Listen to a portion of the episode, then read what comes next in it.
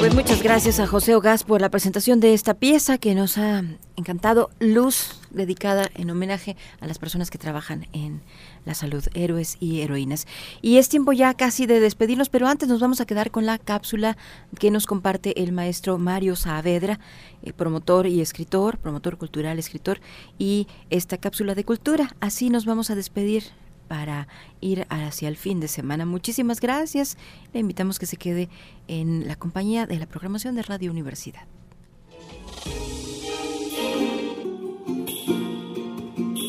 Estimados radioescuchas, muy buenos días. Ambos dramaturgos y amantes del teatro conocí al notable polígrafo José Fuentes Mares por Rafael Solana, pues entre ambos existía una admiración y un aprecio mutuos, como los que le tuve a su viuda, la siempre finísima y encantadora Emita Peredo.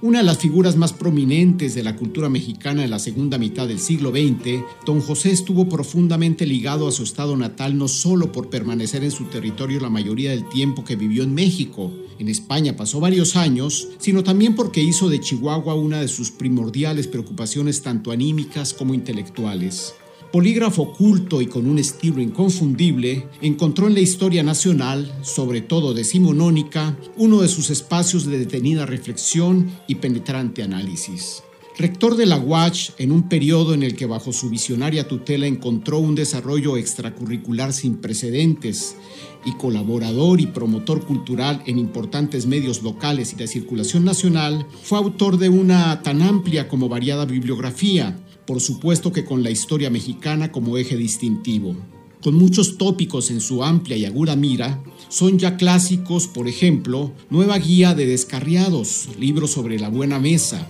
el drama Su Alteza Serenísima, la novela Servidumbre, los apuntes autobiográficos de Intravagario, así como las obras históricas, varias de ellas noveladas, Miramón, El Hombre, Cortés el hombre, Lerdo de Tejada y el amor, Santa Ana, historia de un comediante, Juárez y los Estados Unidos, Juárez y la intervención, Juárez y el imperio, Juárez y la República, Génesis del expansionismo norteamericano, la Revolución Mexicana, las Mil y Una Noches Mexicanas, Boisset, Historia de una gran intriga, México, Biografía de una nación, Historia de dos orgullos, El crimen de la Villa Alegría, Las memorias de Blas Pavón y La emperatriz Eugenia y su aventura mexicana.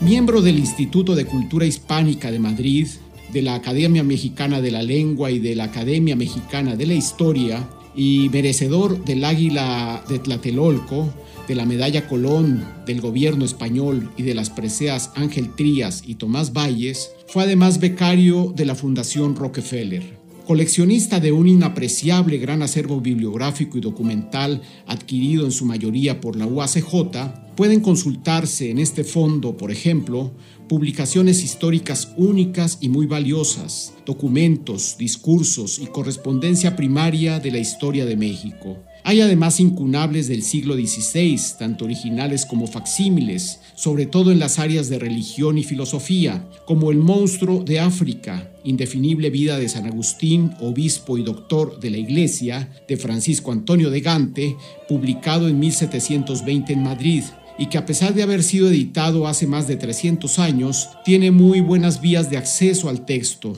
como es la tabla de contenido de capítulos y subcapítulos y el índice analítico de las cosas notables, en papel con un alto contenido de algodón y en muy buen estado. Del siglo XVII puede consultarse Teatro Mexicano, descripción breve de los sucesos ejemplares históricos, políticos, militares y religiosos del Nuevo Mundo Occidental de las Indias, obra publicada en 1698. Del siglo XX es Mi lucha, libro escrito en el presidio de Landsberg en 1924 por ese demonio que fue Adolfo Hitler y que en el acervo citado tiene la singularidad de haber sido autografiado en 1935 por el propio genocida. Además de las monografías citadas, este fondo tiene en custodia una colección no menos apreciable de 135 cartas originales, 18 firmadas por Benito Juárez, 91 por Sebastián Lerdo de Tejada y las restantes por Juan Álvarez, Mariano Escobedo y Luis Terrazas,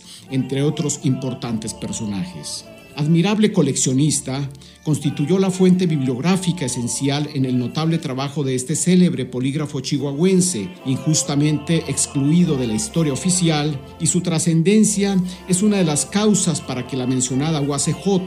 la UACH y la Universidad de las Cruces en Nuevo México convoquen desde 1986, año de la muerte del escritor, al Premio Nacional de Literatura José Fuentes Mares reconocimiento a lo mejor de las letras mexicanas y chicanas, desde entonces se han entregado ya 35 premios en ambas categorías, haciendo énfasis así en la importancia de la literatura en ambos lados de la frontera de México con los Estados Unidos y estableciendo vínculos y reconocimiento entre las dos comunidades literarias fronterizas. Muchas gracias, será hasta la próxima.